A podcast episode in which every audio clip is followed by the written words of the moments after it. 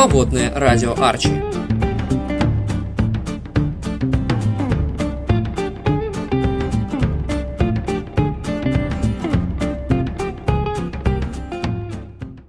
Привет, друзья!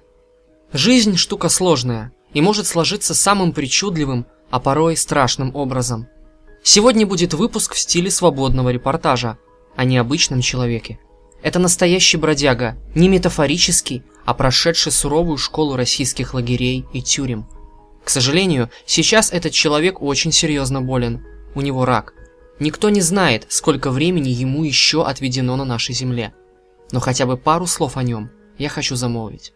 Итак, встречайте, Анатолий Либих. Человек, поэт и арестант. Я приведу выпуски фрагменты наших с ним бесед – Заранее прошу простить за качество, ведь записи делались в полевых условиях в онкологическом отделении больницы города Калининграда на Иванникова 7. Но важнее, мне думается, не внешность, а содержание. Сейчас Анатолию 59 лет. Из них 31 год он провел за колючей проволокой.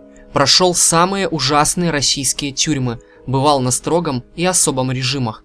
Первый раз он пересек черту в 17 лет, получив срок за кражу – Однако в тюрьме ситуация накалилась, и в ходе одной из драк он серьезно покалечил сокамерника, получив дополнительные три года. И ужасный водоворот этапов, отсидок и воровских понятий затянул его в свои глубины. Судьба занесла его в том числе в печально известную крытую тюрьму города Златоуста. Про это поистине страшное место говорить можно долго. В камерах было очень холодно, темно и мрачно. Случалось, что под предлогами плановых проверок у осужденных изымали личные вещи, особенно теплую одежду, сокращали нормы выдачи хлеба. По жутким легендам были времена, когда в крытке процветала игра в карты на кровь. Проигравший вскрывал себе вены и нацеживал в кружку кровь. Сокамерники поджаривали ее в кружке на факеле, сделанном из газеты, и ели. Впрочем, по понятиям, такие вещи осуждались и сурово наказывались. Большинство арестантов Златоустовской тюрьмы сидело на фунте, получая в сутки 450 граммов хлеба и миску баланды. Не лучше дела обстояли и в тюрьме города Челябинск. Там Анатолий Либих по-настоящему ощутил, что такое голод. А еще познакомился с подлинным русским офицером, спасшим не одну арестантскую жизнь. У нас был в изоляторе, куда за нарушение закрывают людей за лагерные, был такой прапорщик Сергей Михайлович Елизаров. А тогда у нас в изоляторах штрафных кормили через день людей. А кушать-то охота. Этот прапорщик Сергей Михайлович, он передавал. Вот. Ну, а там тоже хватает стукачков. Вот. Вот периодически сдавали. Вот. И так сказать, ну, вот начальство попадало. И вот один раз был такой случай, мы сидим в камере и слышим, как пришел замначальника колонии, Порор, и на него ругается, кричит в коридоре на Сергея Михайловича. Он хлеб передает. Он слушал, слушал, а потом ему говорит на весь коридор. Говорит, слушай, ты, подполковник, ты, говорит, войну видел? А, говорит, не видел. А я, говорит, видел. И знаю, что такое хлеб давал и давать буду. И ключи бросил и ушел. И вот как я говорю, могу относиться к такому милиционеру. Потом было много всего. Разборки, поножовщина и туберкулез, от которого его вылечили чудом. Но в тюремной больнице врачи нашли в его легких новообразование. Освободившись после очередного срока в декабре прошлого года и пройдя обследование, он узнал, что это рак – причем четвертой стадии. Сейчас мужчина находится между небом и землей. Он ходит, дышит, разговаривает, но дается ему это с огромным трудом. Но как бы то ни было, тюрьма оставила не только негативный след. Ведь именно за колючей проволокой Анатолий начал сочинять стихи. Подобно двоюродному брату Юрия Трифонова, Михаилу Демину, он использовал тюрьму как стимул писать. Обо всем, что его трогало. И, конечно, о матери. Помни, в жизни всякое бывает. Ты сумей невзгоде произойти. Помни, вместе с сыном мать страдает. И ее любовь ты себя точки. Помни, что на всей земле огромной, среди всех подружек и людей, человека не найдешь вернее милой, доброй матери своей. Анатолий о многом сожалеет, ведь жизнь прошла безвозвратно.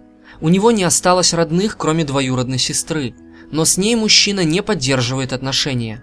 Живет он в маленьком домике на отшибе садового товарищества в поселке Маргунова Гурьевского района. Вокруг ни души, никаких соседей и никакого человеческого общения. Но мир не без добрых людей. Благодаря калининградскому журналисту Владимиру Каминскому о судьбе арестанта узнали, и он оказался в больнице. Ему начали писать жители города и области, помогли с одеждой.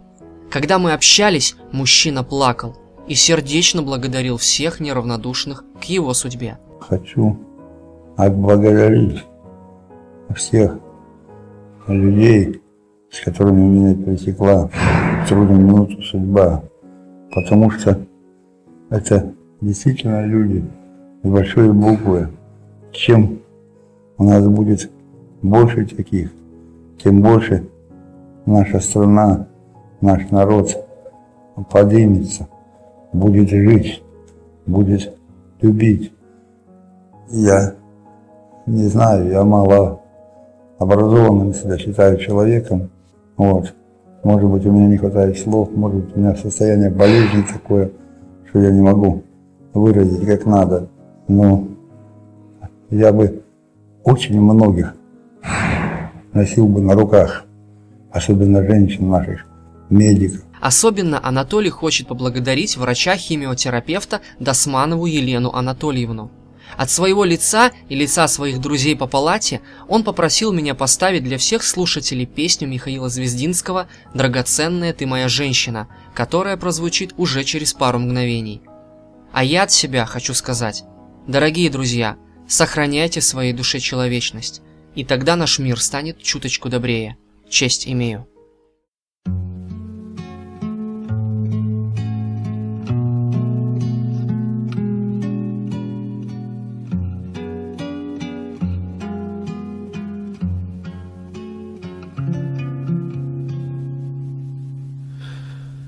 очарована, околдована, ветром в поле когда-то повенчана, вся ты словно в оковы закована,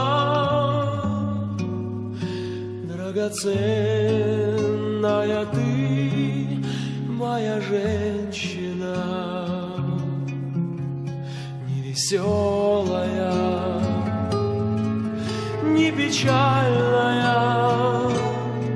словно с темного неба сошедшая. Ты песнь моя, обручальная, звезда, ты моя сумасшедшая. Я склонюсь над твоими коленями, обниму их с неистовой силою и слезами, и стихотворениями. Обожгу тебя добрую,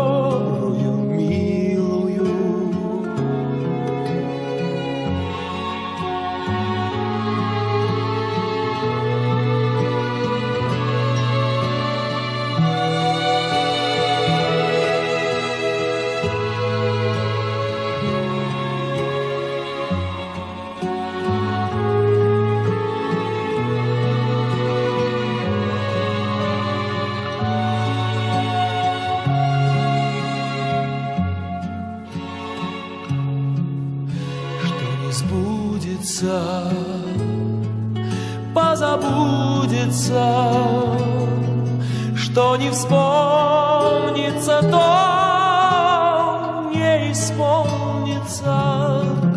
Так чего же ты плачешь, красавица?